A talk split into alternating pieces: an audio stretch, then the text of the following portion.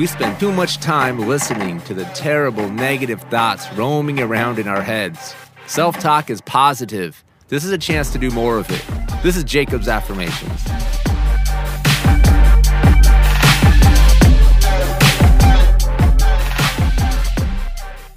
Monday morning.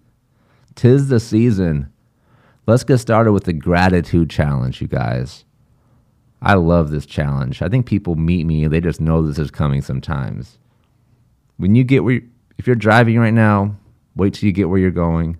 But if you're able to, send a quick text message to somebody you haven't spoken with for at least four months and remind them why you appreciate them.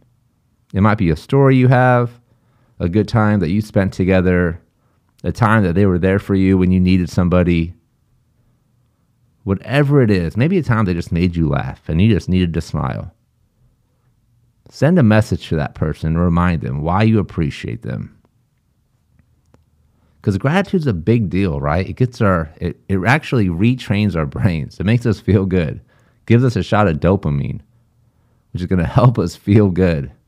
It's just so crazy. We don't take advantage of that more often.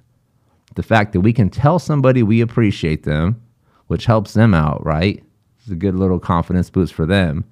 But we actually get something immediately in return out of it. It's a big deal. If we start every single day with an act of gratitude, like what would this world look like?